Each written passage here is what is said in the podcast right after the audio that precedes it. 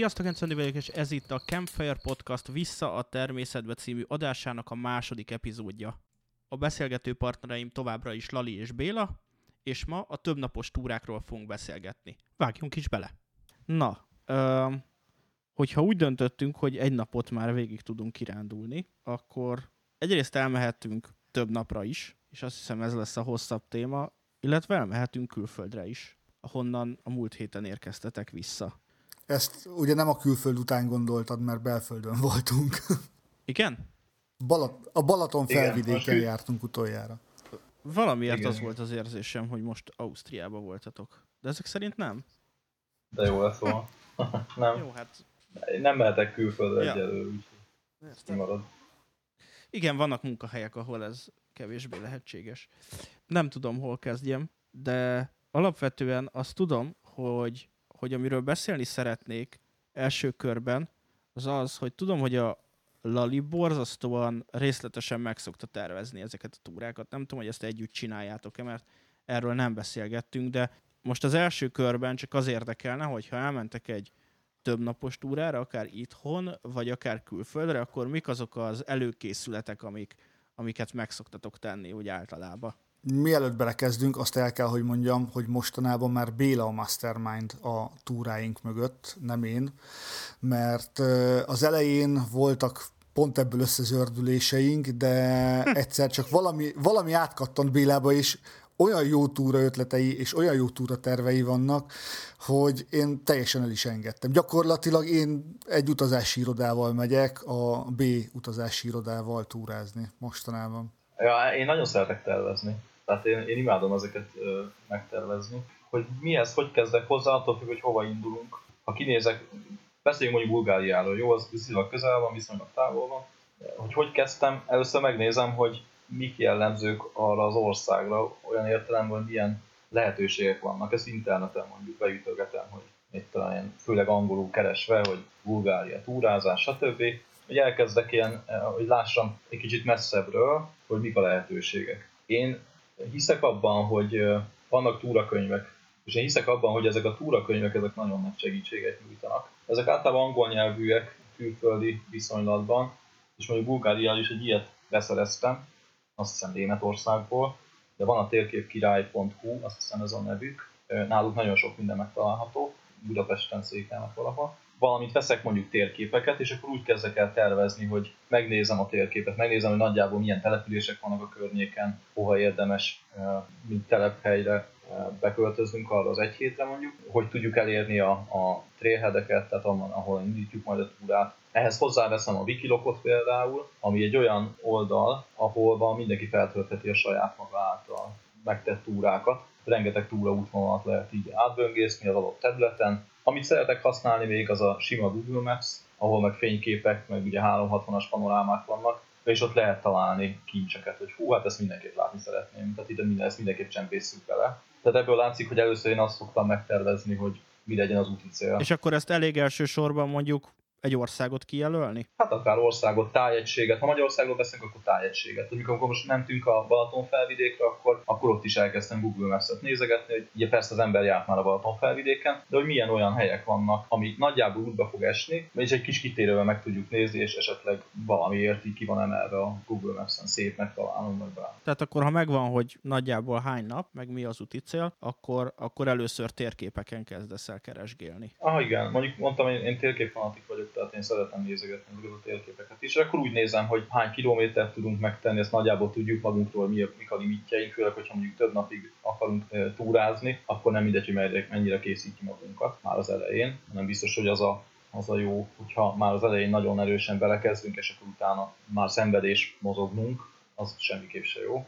Tudjuk nagyjából a határainkat, és akkor azon belül mozogva tervezünk.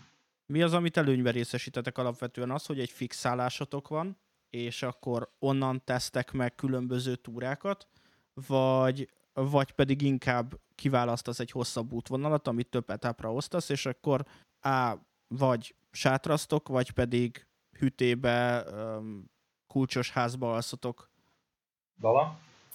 Régebben nagyon sokat sátraztunk, ugye költséghatékonyabb is volt, meg hát fiataloknak egy sátrazás az élmény, főleg, hogyha van elég pálinka.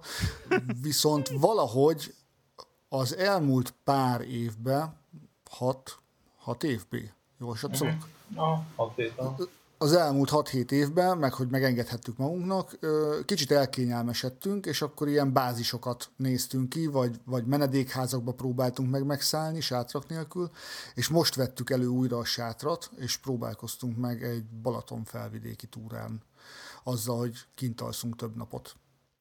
Azt mondom, hogy külföldön inkább arra szoktunk rámenni, hogy van egy bázisunk, és belföldön most, most, most én nagyon szeretem ezt a sátorozós dolgot, több napig megyünk el, és akkor Magyarországon belül meg most inkább el az irányba kéne elindulnunk, vagy azt gondolom, hogy abba, mozgunk.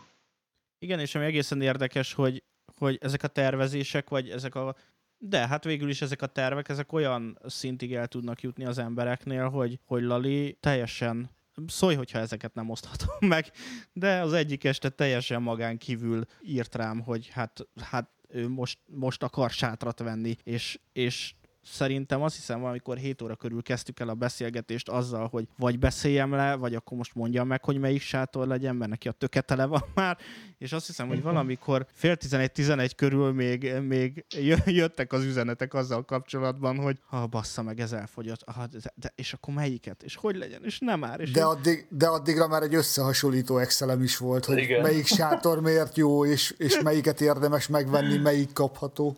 Igen, igen, ez nagyon Hát tetszett. igen, ennek az eredménye egyébként itt van mellettem, az új sátor, amit most is használtunk a túrán, és hát az a baj, hogy a technikai dolgokban én is bele tudok nagyon csavarodni, és néha azt mondom, hogy megéri, de csak néha.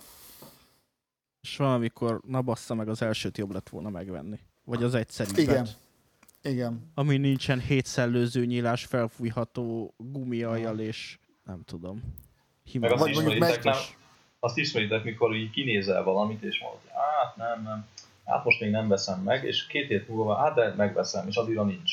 Most a sátornál járt most így azzal, hogy a zajótól nézett ki tavaly egy sátrat, néztünk ki, vagy nem tudom. A tökéletes sátor, de Igen, tényleg. Mi, jó. Minden checkboxot kipipáltam volna az Excel táblában. Igen. És mire most megvette volna, már nem lehet kapni. Hát igen.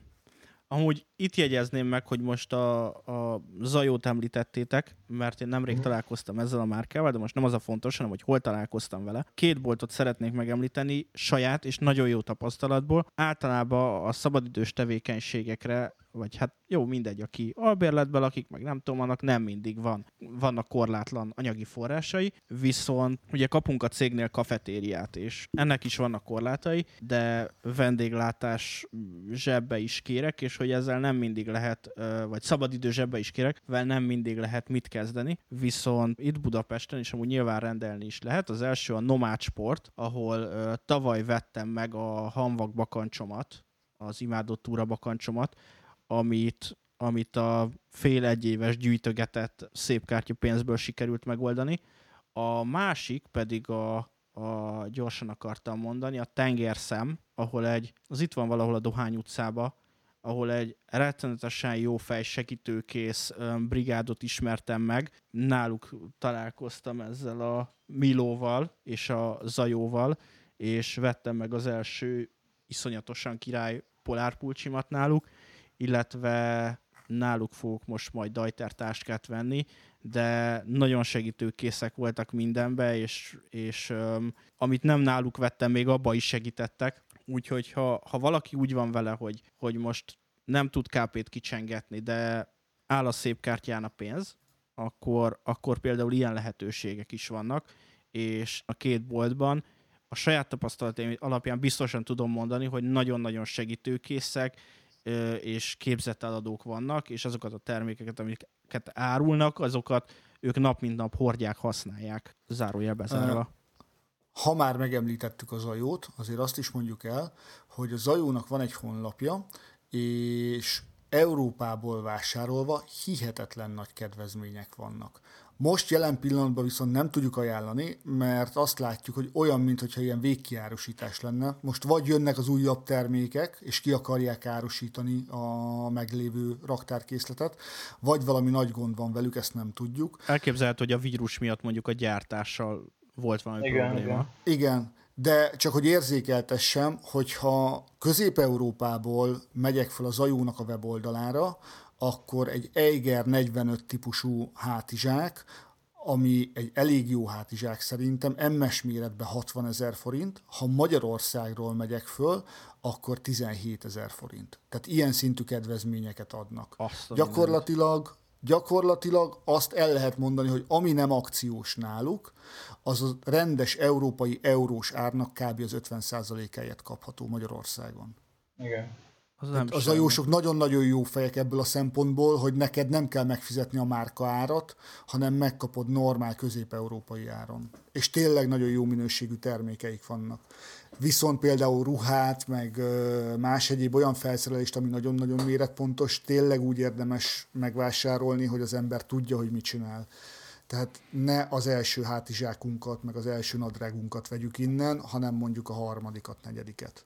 De például a tenger szemben nagyon jó fejek voltak, és amikor bringás táskát néztem, akkor, akkor azt mondták, hogy itt van a 2020-as Dajter katalógus, nézzem ki a táskát, és megvásárlási kötelezettség nélkül, ha valamelyik tetszik, akkor telefonáljak be, megrendelik, menjek be, nézzem, megpróbáljam ki, és akkor, hogyha szeretném, megveszem, hát ha nem, akkor meg kirakják a polcra. Mondjuk ez nagyon korrekt hozzáállás. Igen, igen, igen. Abszolút, és ezért is szeretem, ugye már hallhattátok az elején, de hogy nem támogat minket senki, viszont szerintem nagyon jó, hogyha, hogyha ezeket is meg tudjuk egymással osztani, mert például, hogyha valaki tényleg nem ért ehhez, és ahol az elején beszéltünk, hogy egy képzett eladó viszont, viszont tényleg relevánsan tud segíteni, és belefutottam már olyanba, amikor, amikor olcsóbb terméket ajánlották, azt mondták, hogy az jobb. Tehát, hogy mhm. bárki tudja. Lehet, hogy a gyík emberek, nem tudom. Na mindegy. Jó. Leakasztottalak Béla téged a folyamatról. É, igen, ott tartottunk, hogy akkor megvan, hogy nagyjából mi szeretnénk megnézni, ugye? Igen. Nagyjából tudjuk, hogy hány napra megyünk, alkattól függ, hogy az ember tesz bele pihenőnapot, vagy nem. Ha itt egy hétig egyfolytában túrázni kell, akkor lehet, hogy nem át azért egy napot, vagy két napot arra szánni, hogy kicsit töltődjön az ember. Ami persze mindig azért nehéz, mert amikor eljut végre valaki egy olyan helyre, ahol lehet, hogy nem is fog visszamenni még egyszer, akkor úgy van vele, hogy hát minél többet eh, szeretne látni és átélni, akkor nehéz leállítani az ember agyát, hogy ne tervezünk minden napra ilyen halál több ezer méteres szintkülönbségeket. Eh, ugyanakkor az élményből meg elvehet, hogyha eh, túl tervezzük. Na és akkor itt jön a szállás téma. Mondtam, hogy mondjuk egy bázis nézünk ki, vagy úgy nézünk ki bázist, hogy két napig egy bizonyos területen mozgunk majd, és akkor harmadik napra átmegyünk egy másik bázisra, és akkor onnan fogunk ilyen csillagszerűen túrákat végezni. Azért uh, ugye azt mondhatjuk, hogy ha valaki először megy több napos túrára, akkor ez egy javallottabb dolog, mint a sátrazás. Hát mindenképpen. Igen. Sátrázás azt inkább olyan helyen érdemes először kipróbálni, ami azért közelebb van. Mert kvázi vissza, hamarabb vissza tud az ember kerülni a civilizációba uh-huh. haza tud menni, bármi történik. Nem beszélve arról, hogy nem mindenhol lehet ám sátrazni. Honnan Tehát tudod, hogy hely van. lehet-e? Hát utána nézel. Ott van például a magas tátra, ami nagyon közel van hozzánk, ott például tilos sátrazni, tehát ezt tudod, és oda is tervezhetsz így. Vannak menedékházak, ott lehet aludni, csak a menedékházaknak a hátránya főleg csúcs szezonban, hogy tele vannak mindig. Tehát oda foglalni is nagyon tudsz, és vagy lesz szállásod, vagy nem. Azt persze megengedik a legtöbb helyen, hogy mondjuk akár még a, a, az ebédlőben is alhatsz egy polifómon, vagy egy e, terékhaljon, meg akár lehet, hogy még kín a teraszon is, de azért mindig úgy vagyok, hogy, hogy inkább nem főszezonban érdemes ilyen helyekre menni, és akkor talán jobb az esély arra, hogy normálisabb helyen, egy hálóteremben alszik mondjuk az ember. Alpokban sem lehet sátrazni például. De ha már itt tartunk, Montenegróban, amikor voltunk, ott viszont simán el tudom képzelni, hogy a Prokletie nemzeti parkban ott simán lehet senkit nem fog zavarni, de akár Bulgáriában is. De, de Bulgáriában konkrétan láttuk itt a, a, ezeknél a tavaknál, amit említettem, reggel, ahogy mentünk fölfelé, ott voltak sátrak kitéve a tó mellett, miközben egyébként tilos sátrazni, tehát az a hely kifejezetten tilos, de volt fönn sátor. Nem mondjuk ilyet a Városligetben is lehet látni. Bár valószínűleg nem kirándulási célzattal. Igen, igen. Laknak ott az emberek. Megvan a helyszín, megvan az útvonal, megvan a szállás nagyjából. Gondolom a következő lépés akkor az időjárás előrejelzés. Itt hát is. igen, ugye a külföldi utazásoknál mindig az a rossz, hogy az ember kinézi, ezeket előre le kell azért foglalni a szállást is. Ezekbe sokkal nehezebb flexibilisnek lenni. Tehát azt mondjuk, hogy szeptember első hetében megyünk, az ember a szabiát akkor tervezi be, stb. Nehéz ettől eltérni. Tehát, hogyha nagyon pocsék időt mond arra, akkor, akkor az hát szívás. Illetve... Még azért közben szeretném szúrni, bocsánat, hogy nem csak papíron érdemes ezeket a túrákat megtervezni, hanem digitálisan is, mert van, amikor a papírtérkép hiába két-három éves, tehát relatíve friss, de valami megváltozott időközben, igen, amiről igen, mi igen. nem tudunk, és digitálisan a szintkülönbség számítás nagyon-nagyon fontos még. Tehát van, amikor végignézel egy papírtérképen, nem annyira részletes, nem annyira pontos, mint a digitális térkép, és azt mondod, hogy ez csak egy 800 méteres szintkülönbség fölfelé. Igazából fölsétálunk és lejövünk egy kis hátizsákkal.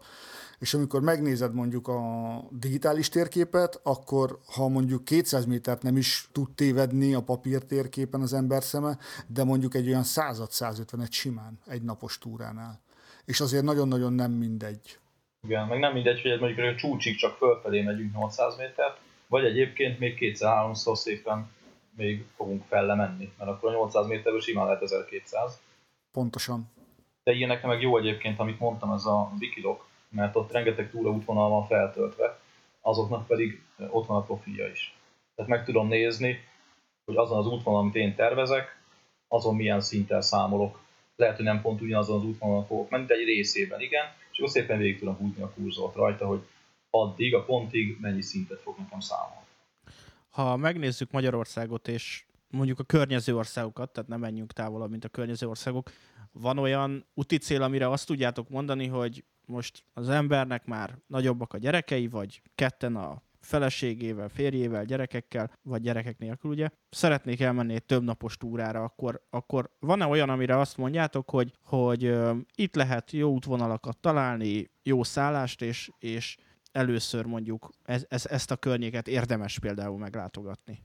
Hát én így hirtelen egyből Szlovákiát mondanám, alacsony tátra hogyha valaki mindenféleképpen csipkés hegyeket szeretne látni útközben, nem akar sokat utazni, és relatíve elfogadható áron szeretne megszállni. Vagy ott van a szlovák paradicsom például. Mind a kettő csodaszép hely. Én a magas tátrát mondanám egyébként kapásból, mert az, az olyan jellegű, hogy abszolút elkápáztatja az embert. Gyönyörű az alacsony tátra is, a szlovák paradicsom is, de hát az igazi magas hegyi élmény, ami legközelebb van, azt szerintem a magas tátra. És ott lehet olyan túrákat tervezni, amik nem olyan vészesek. Ott azért szintet mindenképpen kell leküzdeni, de ha nem csúcs túrára megy az ember, akkor ott lehet ilyen könnyebb túrákat is tervezni, viszont nagyon szép. Vagy hogyha az ember egy kicsit vadabb vidékre szeretne menni, és kevesebb kényelemmel is beéri, és mindezért kevesebb árat is szeretne fizetni, és nem baj, hogy kicsivel messzebbre kell menni, akkor Erdély mindenféleképpen. Tehát Erdélybe tényleg a dombságtól a havas hegységekig minden van. Többek között medvék is vannak. Hát igen. És itt, föl szeret, és itt föl szeretném azt hozni, hogy azért, ha valahova elmegyünk, akkor olvassunk utána a vadvilágnak, mert tud meglepetéseket okozni. Van ezzel kapcsolatban valamilyen vicces tapasztalatod, amit megosztanál? Személyes nincsen, viszont a alacsony tátrában voltunk, ugye B, hogyha jól emlékszem, ahol találkoztunk azzal a fiatal párral vacsoránál. Igen, igen, igen. Vacsoránál hallották, hogy magyarok vagyunk, elkezdtünk beszélgetni, és akkor kérdezték, hogy hova megyünk. És akkor mondtuk, hogy szeretnénk a gyömbére fölmenni. Ja, hát ők ma voltak ott, de elindultak fölfelé egy ösvényen, és egyszer csak kijött egy medve az erdőből, és ott leült eléjük, és akkor farkasszemet néztek egy ideig, aztán ők visszafordultak, és hazajöttek. Mondjuk az elég kellemetlen lehet. Ja, igen. I- igen. Mondjuk biztos, hogy egy életre szóló élmény. Csak ne ez legyen Azt az tuti. utolsó. Igen. Igen. Nekem a legközelebbi medvés élményem egyébként annyi, hogy ételt loptak el a sátor mellől egy olyan 30 méterre. De direkt kiakasztottuk, mert tudtuk, hogy medvék vannak, megbontottunk pár olyan élelmiszert, ami nem fogyott el, és hát ilyenkor ugye nem az a legbölcsebb, hogy berakod a sátorba, és mondjuk beásod a hálózsákod aljára, mert lehet, hogy ott is kiszagolja. A fejed alá fogod. Igen, fogod, arrébb viszed 20-25 méterre, és olyan helyre akasztott föl, ahol mondjuk kóborkutya meg ilyesmi nem éri el, de hogyha jön a medve, akkor legrosszabb esetben elviszi. Igen.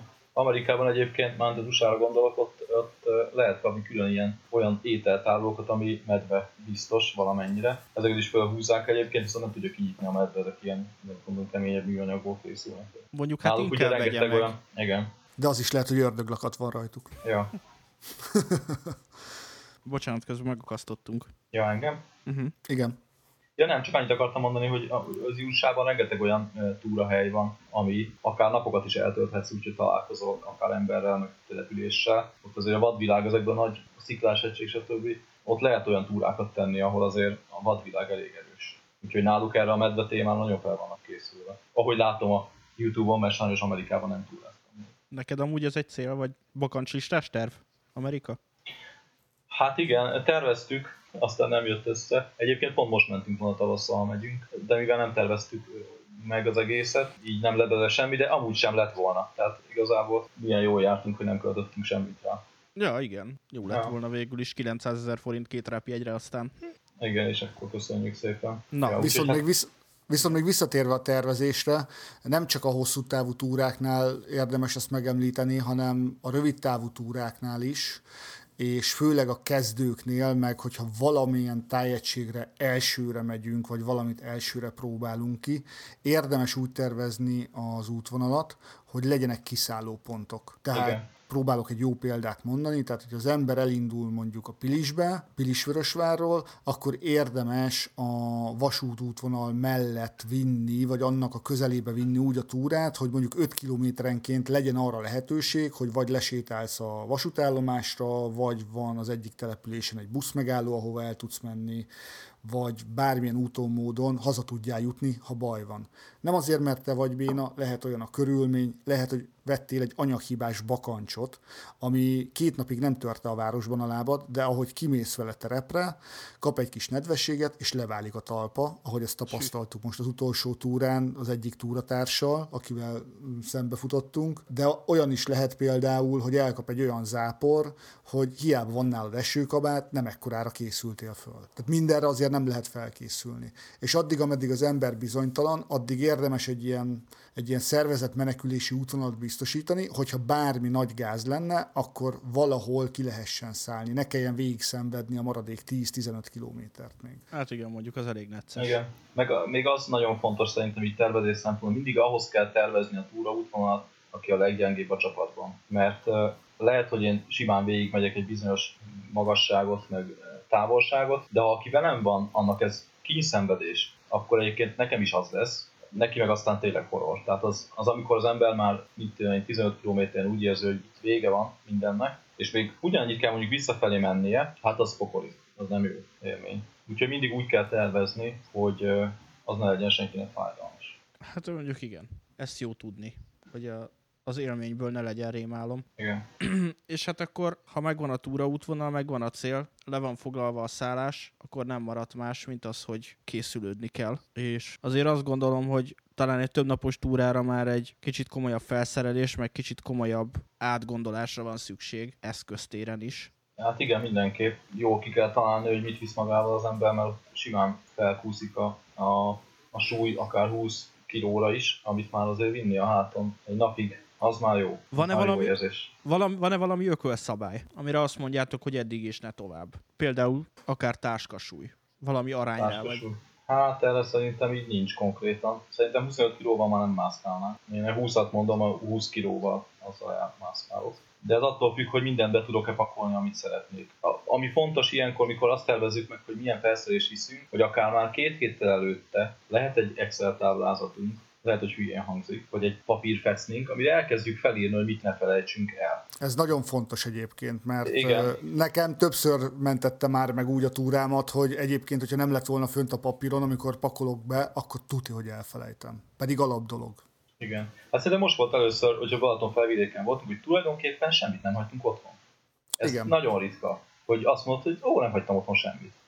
Ez, ez nagyon jó érzés. Hát amikor eszedbe jut, hogy ah, most ez szükségem van, és nincs nálam, ez nagyon rossz. És akkor szépen el lehet kezdeni a legalapvetőbb dolgokkal. Kell ennyi zokni, kell ennyi alsónadrág, kell, eh, kelleni fog törölköző, kelleni fog nem tudom, tehát végig lehet menni a felszölési tárgyakon, és akkor emellé fog jönni még, ha ilyen többnapos túrát tervezünk, az étel. Mégpedig az, hogy melyik napon mit fogunk enni konkrétan. Elvihetjük magunkkal ezt az ételmennyiséget, vagy megnézhetjük, hogy hol keresztezünk olyan városokat, településeket, ahol van bolt, és tudunk venni kiegészítéseket.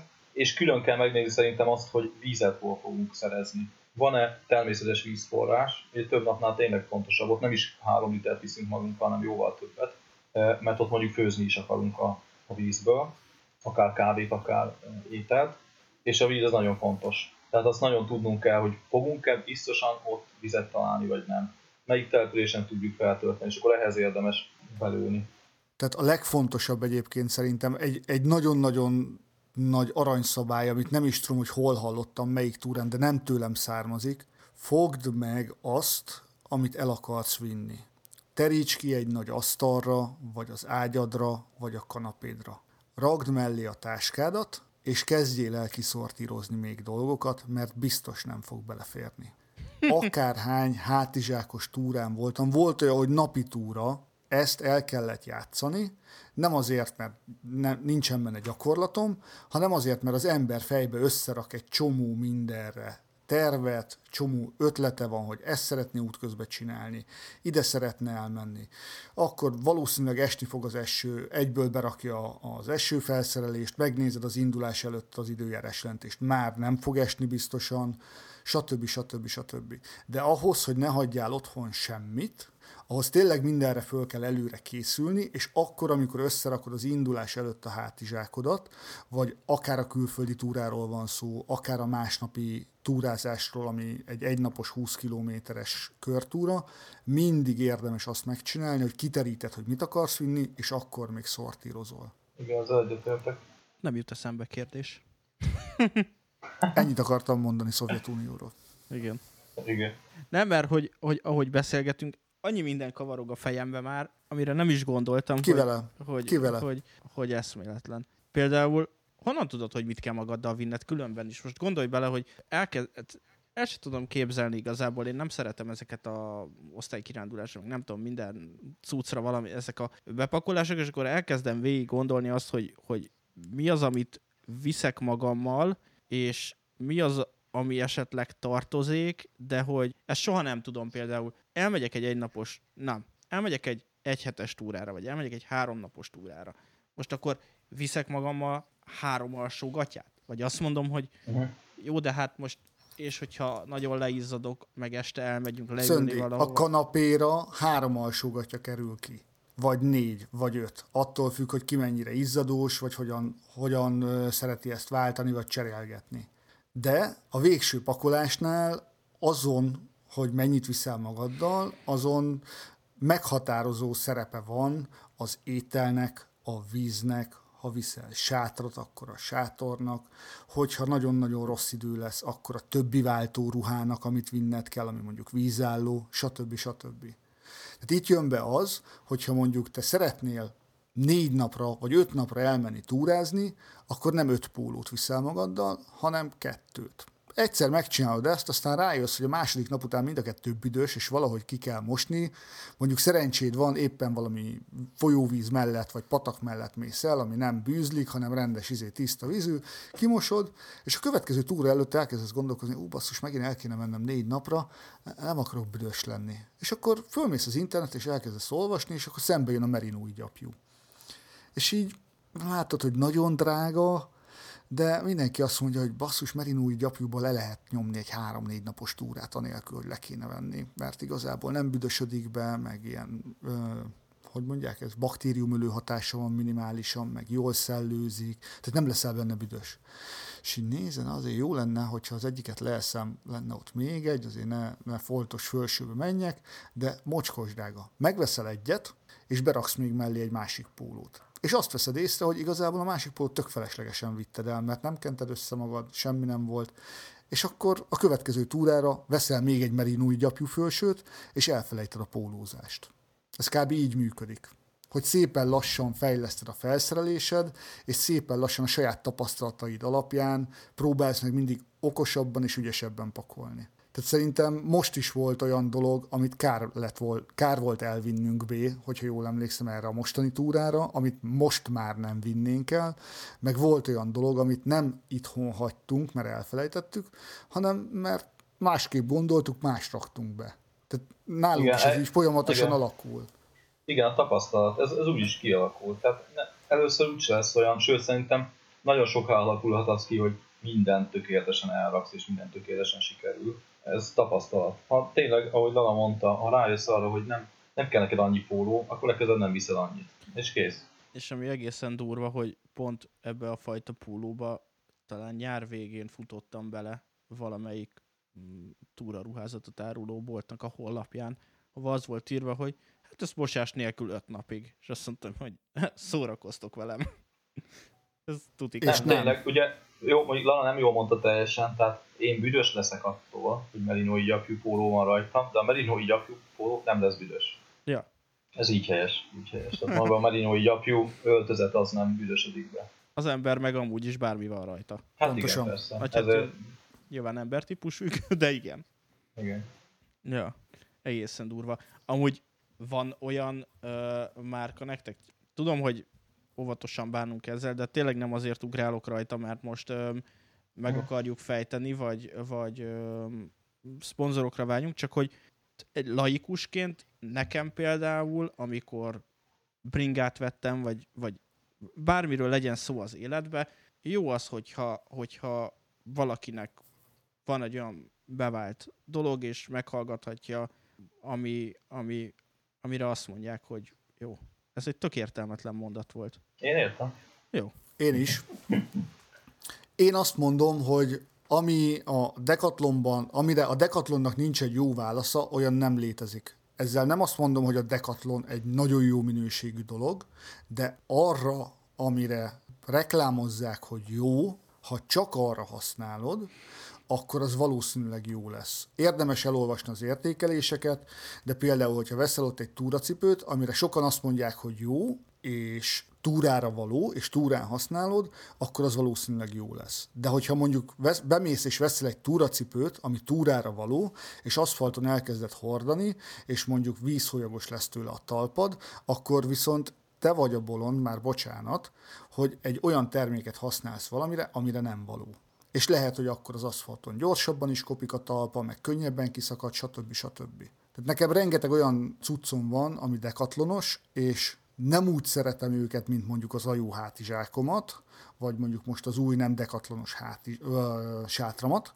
de tök jó szolgálatot tesznek, és hogy mondjam, nem kérdés az, hogyha a túrán egy ilyen dologra van szükségem, akkor ezt fogom elvinni, és nem valami horroráru valamit veszek helyette. És ami, ami például számomra tapasztalat, vagy hát nem tapasztalat, de mm, ilyen jó, ha tudja az ember, hogy ha olcsó terméket nézel, ha drága terméket nézel, azért azok között is nagyon-nagyon nagy különbségek tudnak lenni. Amikor bakancsot vásároltam, ezt a... nem fog eszembe jutni. A mostani bakancsot? Igen. Hanvag? Hanvag. Hanvag.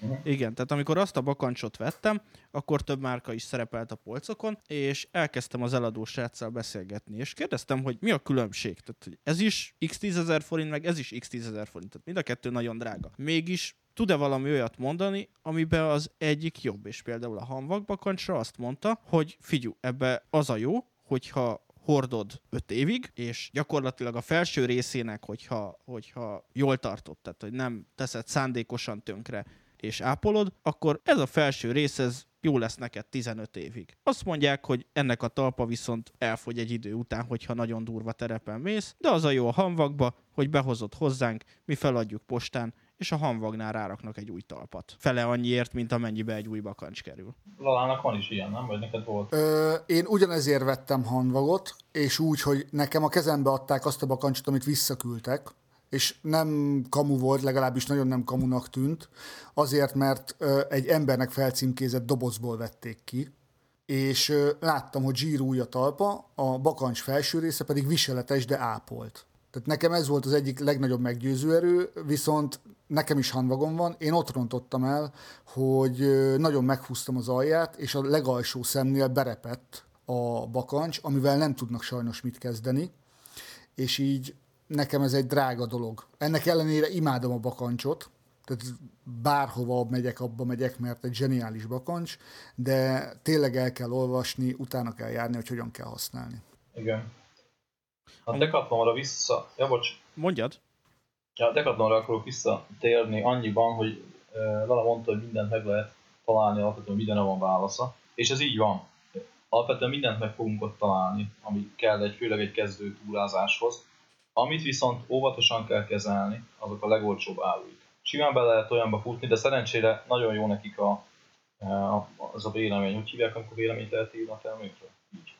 Nagyjából. Ami, igen. A feedback. Az, a feedback az, az elég jó náluk. Tehát sokan hozzászólnak, akár nem csak magyarok is, azt meg le kell fordítani Google fordítóval, francia, vagy nem tudom, de magyarok is szólnak hozzá, és akkor azért a visszajelzésekből lehet látni, hogy ez egy értelmes termék, vagy nem. Azért futottam be olyan nadrágba, ami nagyon olcsó volt, ó, megveszem. És kb. egyszer használtam, mert használhatatlan. Simán. Olyan alsó nadrágba is futottam be, amit gyűlölök használni azóta is.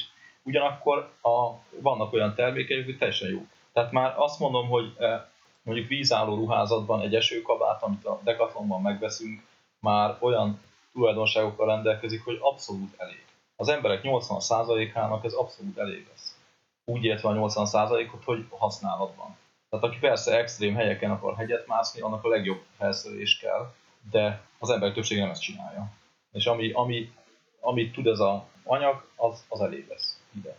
És hát valljuk be őszintén, hogy azért a évi három darab, vagy évi egyszeri, mert sokan úgy csinálják, hogy évente egyszer elmennek egy több napos túrázásra, amikor az egyheti szabadságokat kitöltik. Nem arra van szükség, hogy az évi egyszeri túránál megvegyék, mit tudom én, a, a Fjárrévennek a G1000-es felszerelését, ahol mondjuk egy nadrág, egy felső, meg egy kabát így összesen a negyed millió forintot súrolhatja. Több lesz az. Több lesz az? Igen. De, de így van. Nem feltétlenül kell azt megvenni, ami a legdrágább. Van egy, most, most nem fogom tudni megmondani a nevét, egy amerikai blogger így túrázik, meg túrafelszerelésekről ír kritikákat, vagy hát nem blogol. És a lényeg, hogy neki van egy, volt egy olyan adás, amivel arra van az Arcteryx márka, nem tudom ki mennyire ismeri, ez egy kanadai márka, hát a top 5-be biztos, hogy benne van minőségben. És az volt az adásnak a cím, hogy miért olyan drága az Arcteryx szépen levezette. Ugye vannak olyan cégek, mint a Patagonia, vagy a Cotopaxi, ami azért drága, mert olyan feltételeket teremt a dolgozóinak, akár a harmadik világban, ami normális, nem, nem zsákmányol ki annyira a munkásait. Az Arcteryx ez nem feltétlen igaz, viszont az igen, hogy a legesleg modernebb anyagokat használja, ahol milligrammokban lehet számolni azt, hogy mivel jobb az egyik, mint a másik. Kifejezetten extrém területekre. Fantasztikusan jól néznek ki a tudszaik, iszonyatosan tartósak, és csillagászatian drágák. Annyira drágák, hogy fölösleges megvenni. Az emberek 80%-án teljesen felesleges megvenni, mert nem fogja tudni kihasználni. Igen, hát vegye meg az, aki mondjuk expedícióra megy. De persze nem csak az veszi meg egyébként, mivel sokan megtehetik, megveszik, és ezt is a srác mondja benne, hogy ugye sok embernek az a mentség arra, amikor megvesz egy ilyen drága cuccot, hogy hát de jó, az örök életet, és megvettem, 20 évig nem veszek másik kabátot. Na most csak az a probléma, hogy veszünk. Tehát három év múlva venni fog egy másikat, mert meg fogja unni ezt.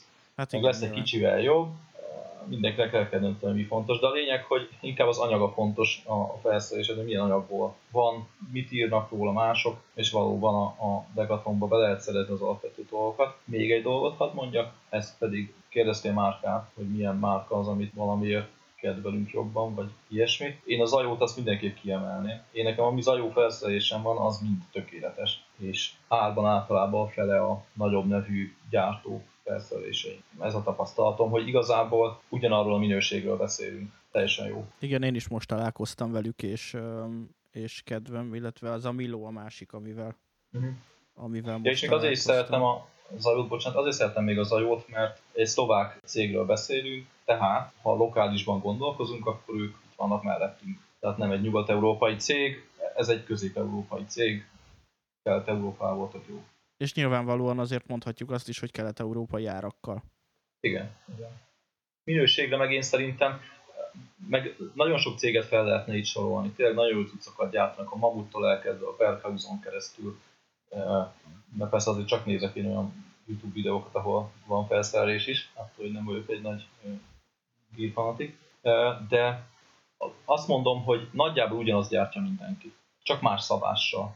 Majdnem mindenki ugyanazt a Vortex anyagot fogja használni. Nagyjából ugyanaz az árképzés, tehát arról beszélhetünk, hogy kinek mi tetszik jobban a vásárlunk. Az ajó meg azt gondolom, hogy ugyanazt hozza, mint ezek a cégek, csak olcsóbban.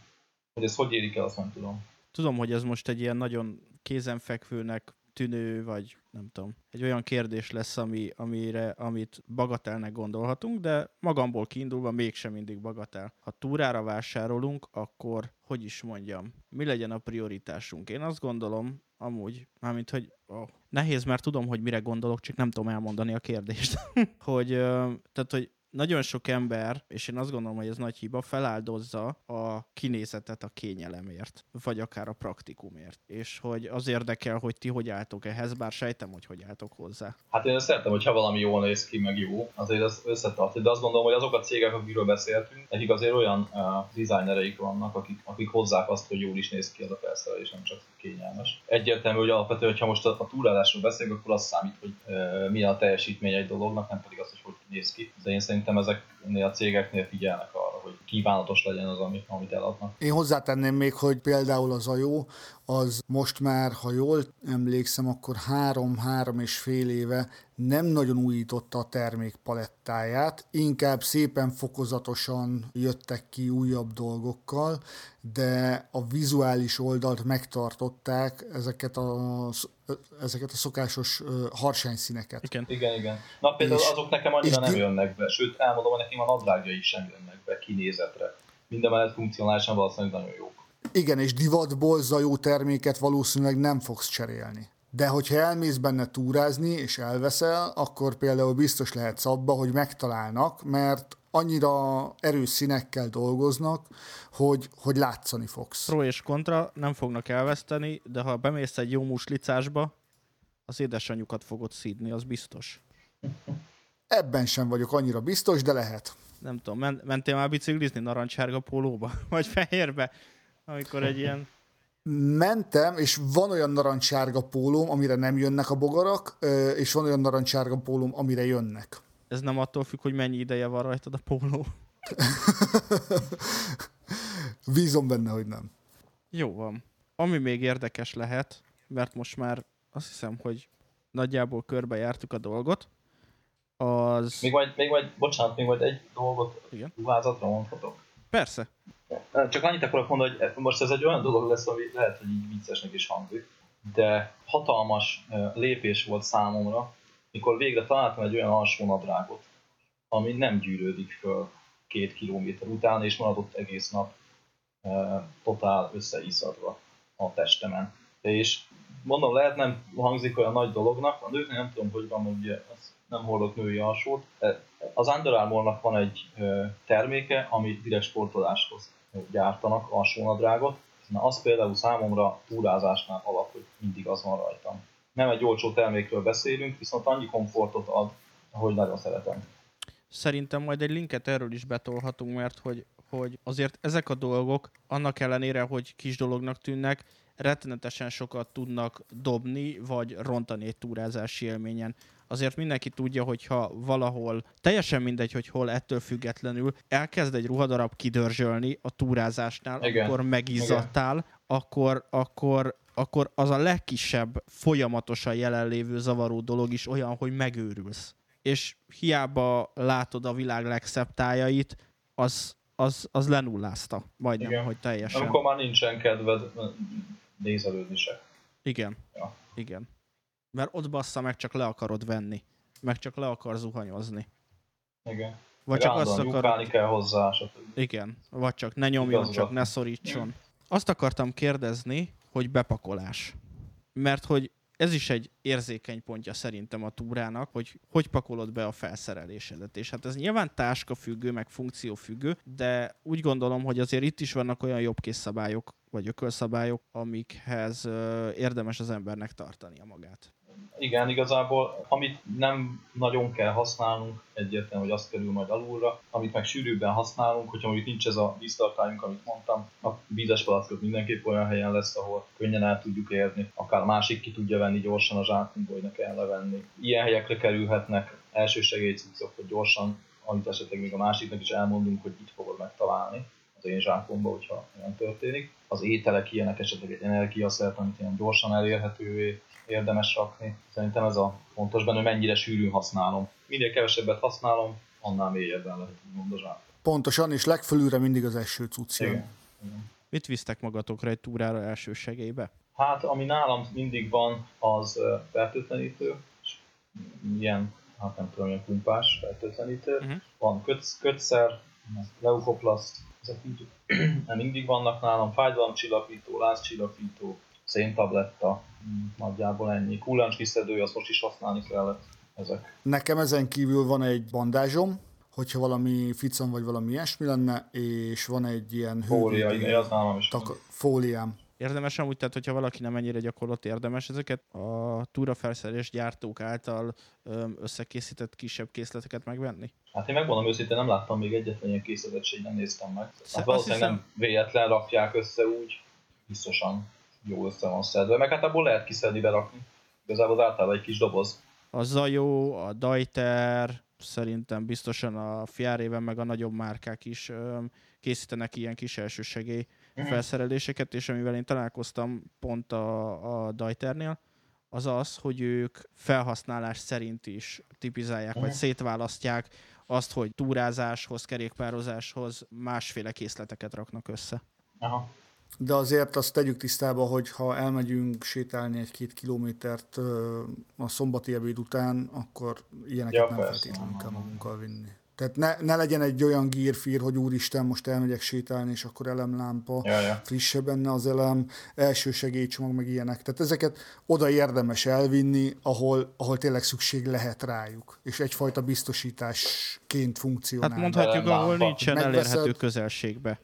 Például, de hogyha mondjuk két kilométerenként érintesz egy települést, akkor lehet, hogy csak valamilyen izé, kötszert, vagy valami ilyesmit érdemes, hogyha valami megvág, megvágja a kezedet, vagy a lábadat, akkor meg tud oldani hirtelen.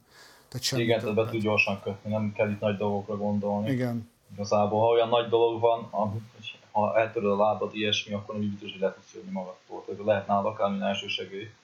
Azt, azt már az nehéz lesz megcsinálni. Felfújható sín. Igen, igen, stb. És azért annyira szerencsések vagyunk, hogy Magyarország nem egy olyan nagy ország. Igen. Viszont itt kell megjegyezni, hogyha külföldre megyünk, mondjuk bárhova túrázni, akkor az elsősegélyszolgáltatásoknak a telefonszámát, tehát hegyi mentő, mentő, rendőrség, Valamint utasbiztosítás. Ezeket pontosan. Tehát, és olyan utasbiztosítást érdemes, érdemes megkérdezni a biztosítótól, hogy erre a tevékenységre, amire most menni fogunk, elmondani nekik, hogy ahogy legutóbb csináltam, egy két-három ezer méter között jelzett útvonalakon fogunk túrázni. Erre a biztosítás kiterjed Aha. erre így nagyot nézett az ügyintéző, hát ezt ő megkérdezi. Fölhívott egy számot, aki megígérte neki, hogy fölhív egy másik számot, és majd aztán a végén azt mondták, hogy rendben vagyok, ez jó lesz. Érdemes. És Hogy az ez- általában még nem az extrém Igen, tehát sport itt azt nehéz eldönteni sokszor, hogy ezek a két-három ezer méteres hegyek, hogy 3000 fölött egy kicsivel esetleg, de még jelzett úton, ez már extrém vagy nem extrém. Mhm. És itt ez egy olyan, olyan szürke terület, ami, ami nem, nem biztos, hogy a, egy sima utasbiztosítás le fogja feltenni. És addig nincs gond, amíg nem kell az embert lehozni a hegyről helikopterrel, de ha le kell hozni helikopterrel és nincs biztosításunk, akkor az elég fájdalmas pénzben. És ez nem kell az, hogy béna legyen az ember, elég tényleg, hogyha egy olyan baleset éri, aztán kész. És már hozzák is le. Legjobb példa erre, legjobb példa erre, hogy a Fjáréven klassziknak az első napján elment fölöttünk egy helikopter, és megkérdeztük a következő állomásnál, hogy mi történt. És a Fjárévennek ö, azt hiszem egy olyan 4-5 kilométerre lápvidéken megy keresztül ilyen kis pallókon. És abszolút veszélytelen, tehát lelépsz mellé, belesüppedsz a vízbe. És valaki lelépett, és olyan rosszul lépett, hogy szétugrott a bokája. Oh. Tehát nem, nem tudott már a saját lábán távozni, azon az 5 kilométeren se visszafelé, amennyin bejött, és hát helikopteres mentés kellett. Az melyik fiárévenen van? mert hogy úgy tudom, hogy nekik van ugye ö, ez a Fjárében túrák, de hogy ez több országban is van ennek. Ez a Svédország, Svédország. svédországi volt 2015-ben. Hú, nekem ez nagyon vakancs listás. De addigra össze kell szednem Érdemes. magamat. Érdemes. Bélát is próbálom csábítani, mert Az mesevilág. sátrazós, ugye? Sátrazós 5-6 nap alatt simán lehet teljesíteni. Azt gondoltam amúgy, hogy kezdőnek például van a német, ami három nap és talán összesen 60 kilométer, 70. A szintkülönbséget is nézd hozzá.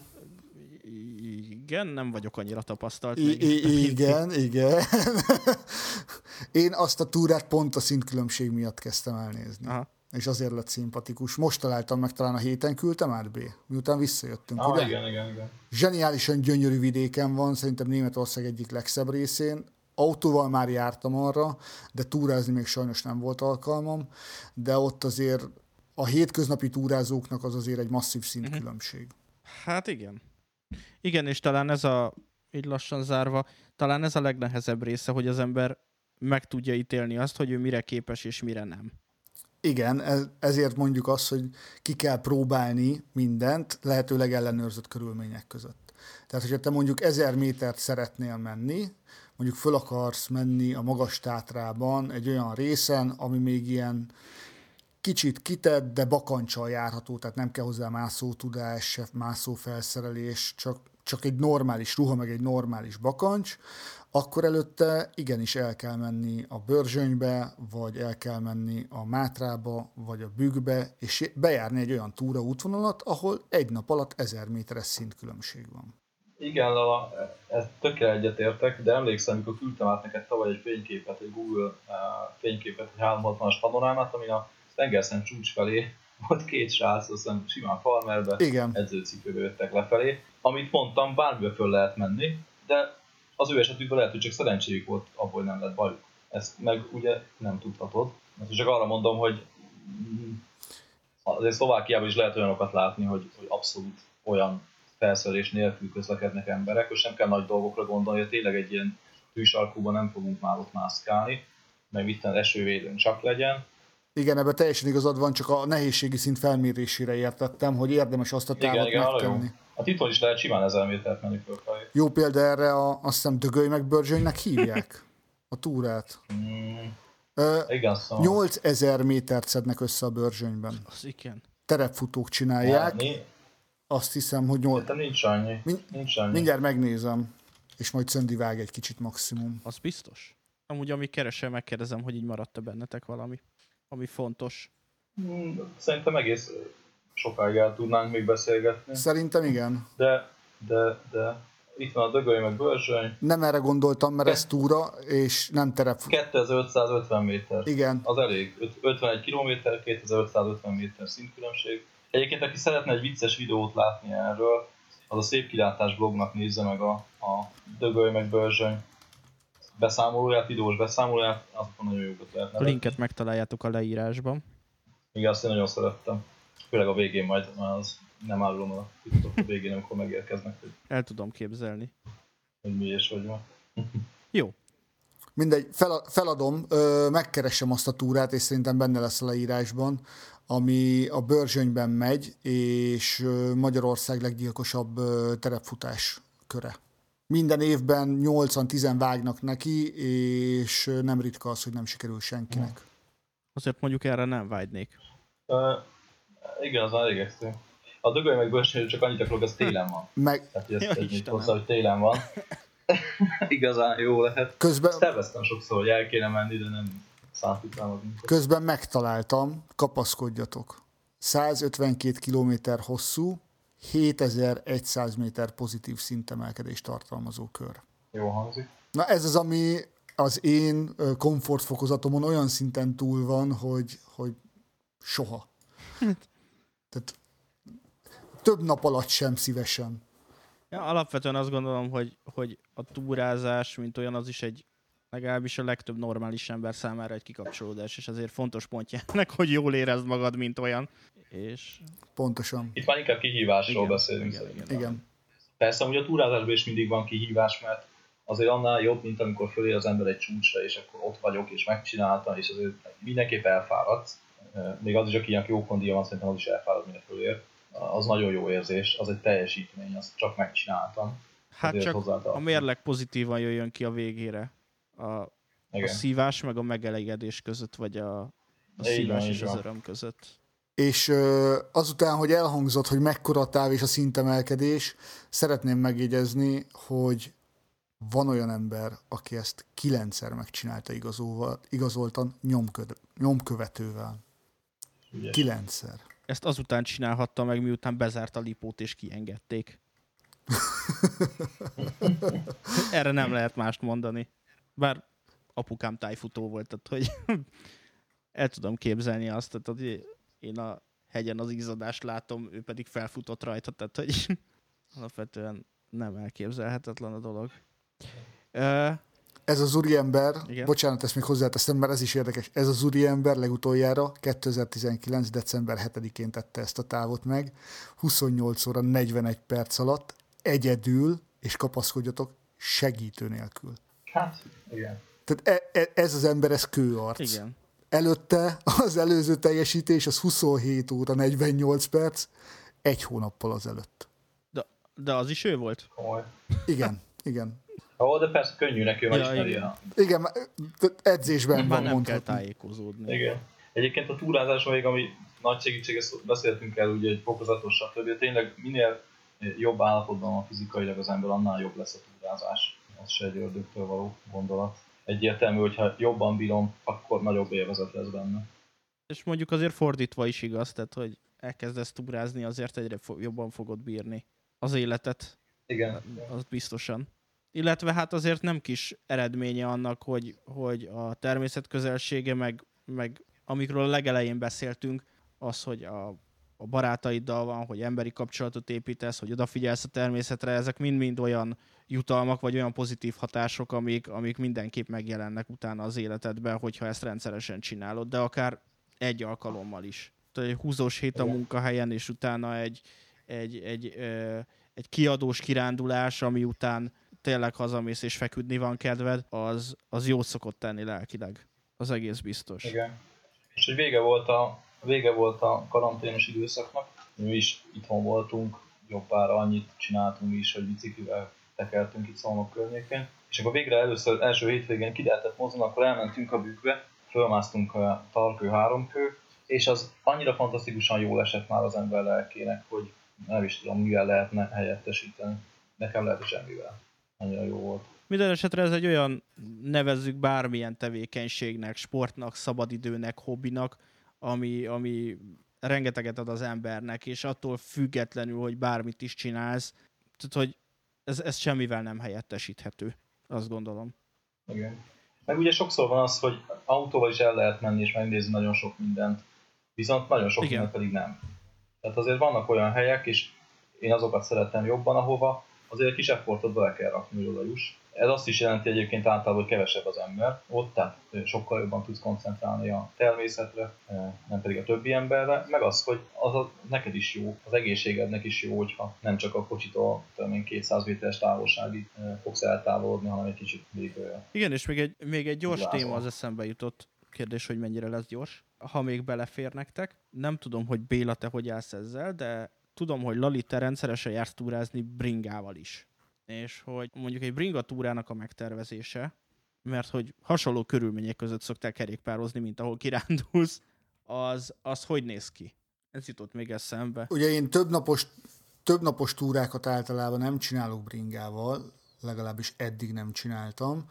Alapvetően szinte ugyanazok a szabályok érvényesek, mint a rendes túrázásnál.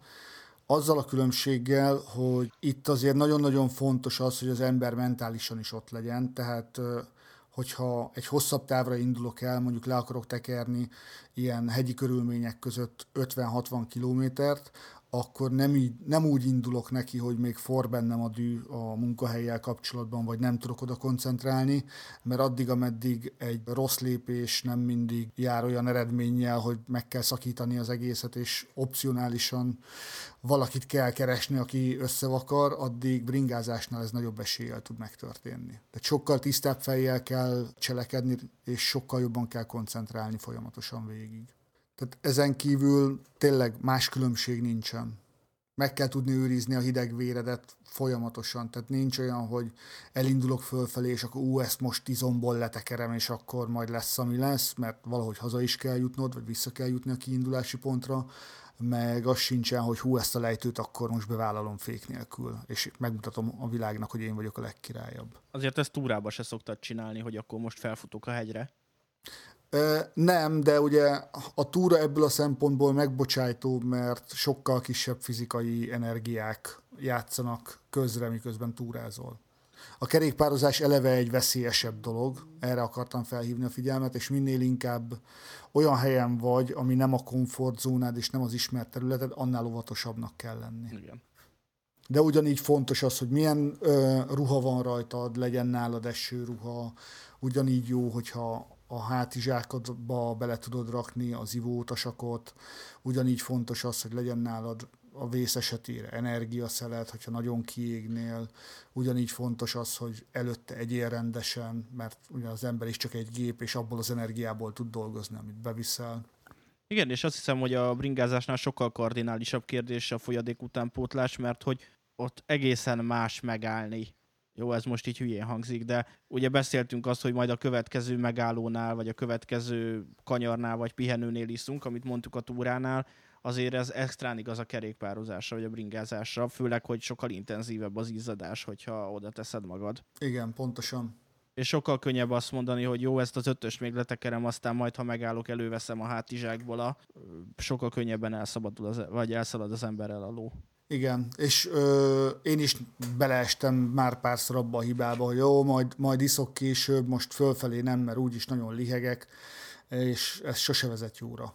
Igen akkor, amikor túrázol, hogyha valamilyen teljesítmény célzattal vágsz neki egy-egy ilyen útvonalnak, akkor egészen mások a szabályok, de egészen más a felkészülés is. Vala megígért, hogy engem is elvisz majd a bőrzsönybe bingázni. Az a nagy tervem egyébként, Valamikor. hogy B-vel odáig eljussunk, hogy először itt a Pilisben viszem el, és utána majd a bőrzsönyben. Ugye B-nek van egy olyan fernehezítés, hogy ő alföldi ember, tehát hegyeket általában túrákon lát, és azért a kerékpározás fölfelé az nem, nem a legegyszerűbb műfajok egyike. Nem akarok részletekbe bocsátkozni, amikor a legutóbb ezt együtt próbáltuk meg.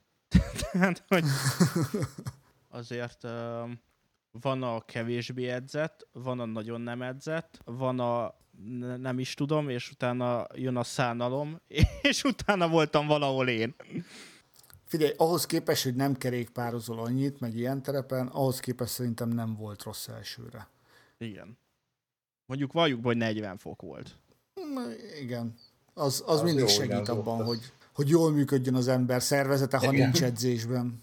40 fok volt, és, és, és ezzel szerintem nem árulok el túl sokat. Azért, amikor Laliéktól kijöttünk a kapun, akkor azzal kezdtük, hogy mondjuk 500 méter felfele. És egy, egy ilyen közepes emelkedővel. Ugye? Igen. Ezt nagyjából. És akkor az első megállónál ránéztem Lalira, és annyit mondtam, hogy Lali, most elájulok. Rendkívül vicces dolog volt így utólag belegondolva. És akkor nagyon... is az volt. És Lali azt mondta, hogy rendben van, szállj le a bicikliről, ott a bokor, ülj le az árnyékba, és inkább ott álljál el. Úgyhogy... Hát... Igen, szép emlék. És egyébként sokkal többet kibír az ember, mint amire gondol, hogy mennyit fog kibírni. Igen. Amikor azt érzed, hogy már, már oda vagy teljesen, akkor még abszolút nem vagy oda egyébként.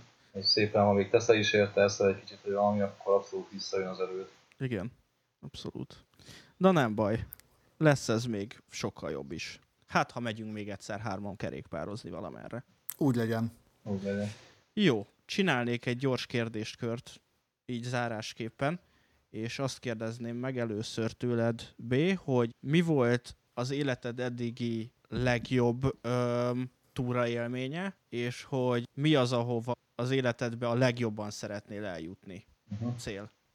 Hát ezek nehéz kérdések, amikor így sorrendbe kell állítani, hogy mi volt a legjobb. Amelyiket leginkább élveztem, azt hiszem, a többek között, tehát akkor most emeljünk ki egyet, ami tényleg annyira jó volt, amikor télen a lengyel, a magasát a lengyel oldalán mentünk el az Abrat az nekem az egyik legjobb élményem volt. Ugye ez téli környezet, magas hegyen, ez egy olyan dolog, amit, amit hát főleg, hogy alföldi emberről beszélünk, hogy ez nehéz átélni, de még, de még magyarként is így most, hogy Magyarországra gondolunk, hogy magas hegyen télen, amikor nagyon kevés ember van fönt, akkor ott vagy, az, az fantasztikus érzés. Az egy napos program, reggel még bőven napkelt előtti indulással, és már sötétbe érsz le a legvégére a túrának. Mondjuk ez télen annyira nem nagy kihívás. Kell.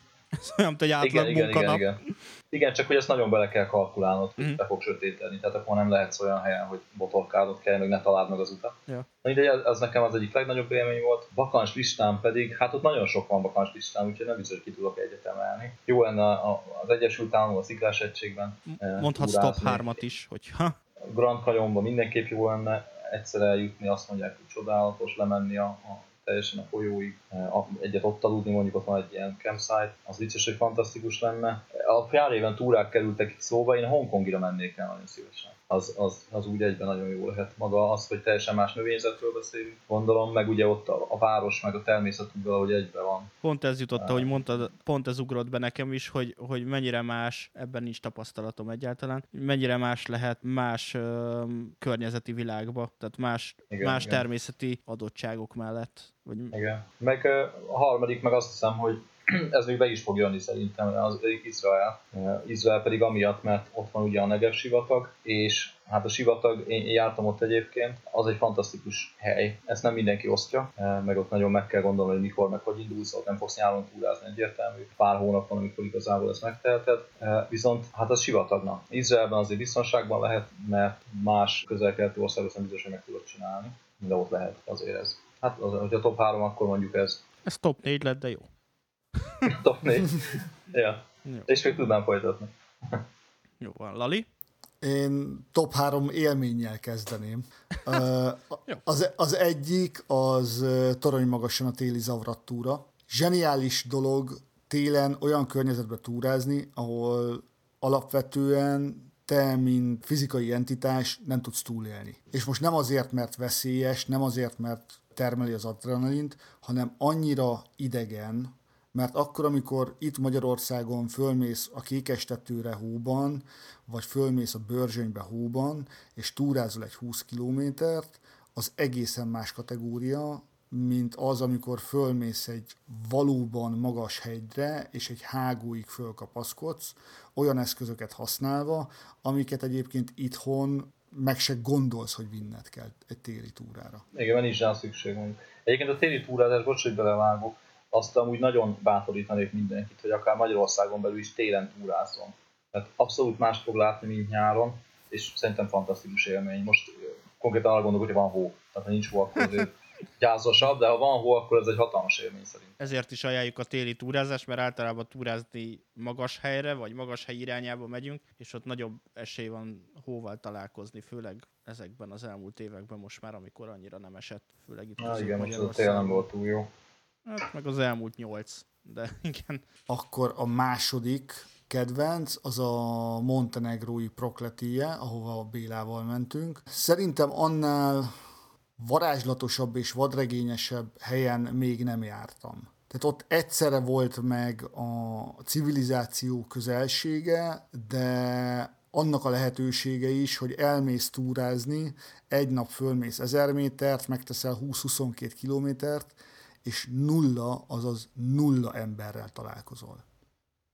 Tehát ez, ez annyira hihetetlen volt, és akkor, amikor ez, ezt a túrát megcsináltuk, akkor nekem le se esett elsőre, hogy gyakorlatilag nem volt ember, akivel találkoztunk volna.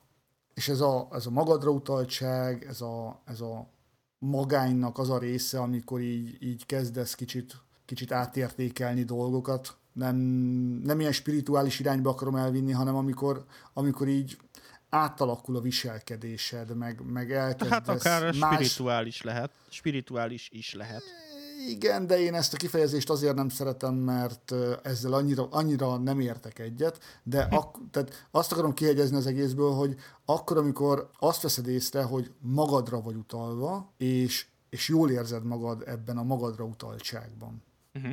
Tehát ez egy zseniális dolog. Emellett pedig olyan gyönyörű szép helyeken voltunk, ami tényleg mesések. Tehát gyakorlatilag végigmentünk egy olyan völgyön, ahol fönt az egyik oldalon barlangok voltak. De ezt úgy kell elképzelni, hogy ezek a barlangok úgy néztek ki, mint egy fantasy filmben, és itt nem volt izé szűrő, meg uh, CGI, meg semmi, és tényleg azt vártad, hogy az óriás sárkányok mikor Igen. rajzanak ki a barlangokból, és mikor lesz itt egy iszonyatosan nagy fantasy csata a környező kiszáradt tómederben. Ez fenomenális világ. Bocsánat, ide beszeretném azt szúrni, amit, amit mondtál, ez baromi jó dolog, mert folyamatosan gondolkodok, hogy még milyen pozitív, inspiráló dolgot lehet mondani a túrázásról, de a, pont ez, hogy a magadra utaltság, és hogy, hogy az nagyon fontos manapság, amikor, amikor szerintem sokak vannak úgy, a saját környezetemben is, akik nagyon kiszolgáltatva érzik magukat, és a túrázás lehetőséget ad arra, hogy a saját erőddel szembesüljél. És főleg, ahogy most mondtad, ez, ez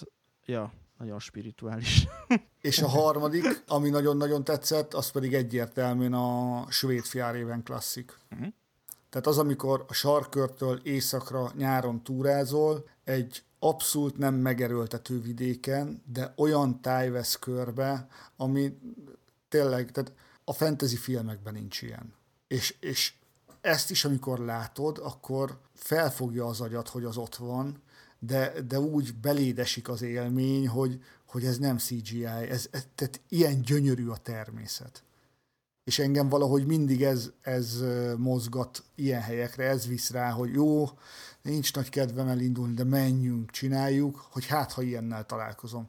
És az az érdekes, hogy nem kell ilyen messzire elmenni, mert nekem a nagy túra szerelmem például a bőrzsöny. És óriási szerencsének ért élem meg azt, hogy itt vagyok a Pilis szélén, de a bőrzsöny is közel van, mert annyival másabb, hiába hegy mind a kettő, de a bőrzsönyben menni egy kört, meg a pilisben menni egy kört egészen más élmény. Hogyha azt kellene mondanom, hogy hova szeretnék még eljutni, hát elég hosszú lenne a lista.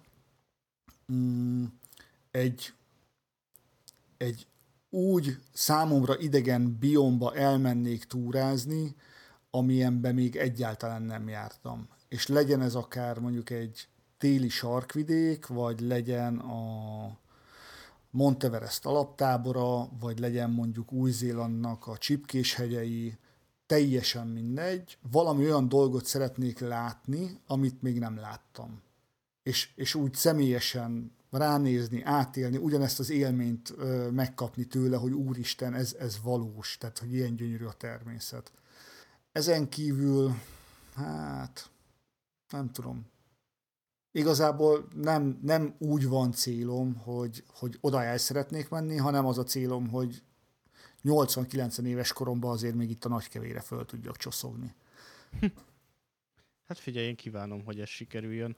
És itt záró gondolatként azt kell mondanom, hogy járjunk nyitott szemmel, mert hát ugye a srácok uh, rettenetesen jó élményekről számoltak be, és, és célokról, de a saját tapasztalatom, amit, amilyen extrémitással tudok élni, nagyon szép, amikor esett a hó a hármas határ, és amúgy, mint, mint um, extrém túraútvonal, illetve hogyha ha mindig nyitott szemmel jártok, azért fantasztikus helyekre lehet eljutni, Vörösvár határában voltam a múlt hétvégén, amikor megláttam a tízes úttól jobbra egy hatalmas kékes lila földet, és ö, keresgéltem addig autóval az utat, amíg meg nem találtam, és egy hatalmas szántóföld volt, és amire először azt hittem, hogy levendula, az kiderült, hogy egy mézontó fű nevű növény, és hogy több méhészet fogott össze. Pacéli.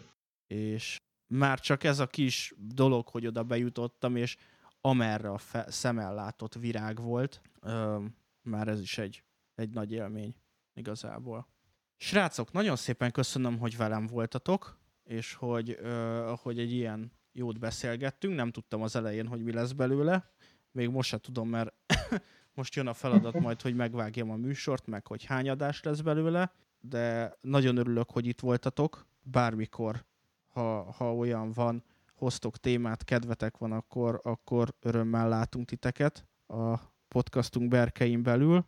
Meg fogjátok találni Bélának a, a blogját majd a leírásba, őt azon keresztül, illetve Instagramon és, és egy Facebook oldalon tudjátok követni, hogyha ha kíváncsiak vagytok, hogy merre jár, illetve lehet, hogy ha érdekel titeket is, akkor még mindenképpen meghívjuk egy éjszakai fotózással kapcsolatos beszélgetésre, illetve hogyha most nem érezte borzasztóan magát, és hát Lalikám, milyen, milyen dolgot tudunk mondani. Az biztos, hogy van egy Patreon oldalod, ahol meg tudjátok nézni Lalinak a túráit, illetve okos otthonnal és mindenfélével kapcsolatban találhattok ott tartalmakat, majd most talán megint.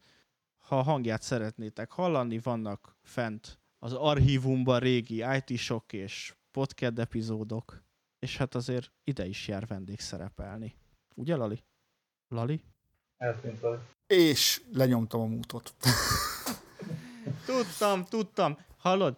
2 óra 48-ig nem sikerült egyszer se szarul lemutolnod magadat. De a végére igen. De a végére igen. Annyit tudok még hozzáfűzni, hogyha nem is vagyok annyira aktív a podcastek világában, és igazából a Patreonom is régen frissül, de itt tervezek majd némi új tartalmat is fölvinni, de az Instagramomat még esetleg érdemes bekövetni. Sok tartalom ott sincsen, de hogyha megyek túrázni, akkor így kezd csinálónak rakok fel azért egy-két képet. Na, ezt nem is tudtam. Ja, de, mert követlek. Hopp. Jó van, ezt is meg fogjátok találni, illetve meg fogjátok találni a Campfire-nek a Discord oldalát, ide jöhettek nyugodtan játszani, illetve hogyha megtaláltok minket, akkor tudunk beszélgetni, illetve követhettek minket a Twitteren, illetve van egy Instagram fiókunk is, kicsit elhanyagolt állapotba, és a Twitter viszont most elvileg pörög, mert Isti, amíg csinálja a vizsgaidőszakot, az alatt azt mondta, hogy megpróbálja szorgalmasan töltögetni. Mm, utolsóként pedig van egy Telegram csoportunk, és a Telegram csoportba pedig tudtok velünk beszélgetni bármilyen témába, linket szintén a leírásba vagytok, és Bélában nem folytom bele a szót, még őt meghallgatjuk. Csak annyit szerettem volna mondani, hogy köszönöm a meghívást. Jól éreztem magam. Ennek nagyon örülök, Ennyi. és köszönjük, hogy itt voltál. És um, akkor búcsúzunk tőletek. Köszönjük, hogy meghallgattátok ezt a részt is. Um, annyi még, hogyha visszajeleznétek ezzel kapcsolatban, az nekünk nagyon nagy öröm lenne. Ezt az iTunes-on tudjátok megtenni, 1-től 5-ig. Nem kérem, hogy csillagozzátok jóra. A lényeg, hogy indokoljátok az értékelést, viszont itt talán több emberhez is el tudunk jutni. További napszaknak megfelelő további kellemes bármit kívánok. Sziasztok! Sziasztok! Sziasztok!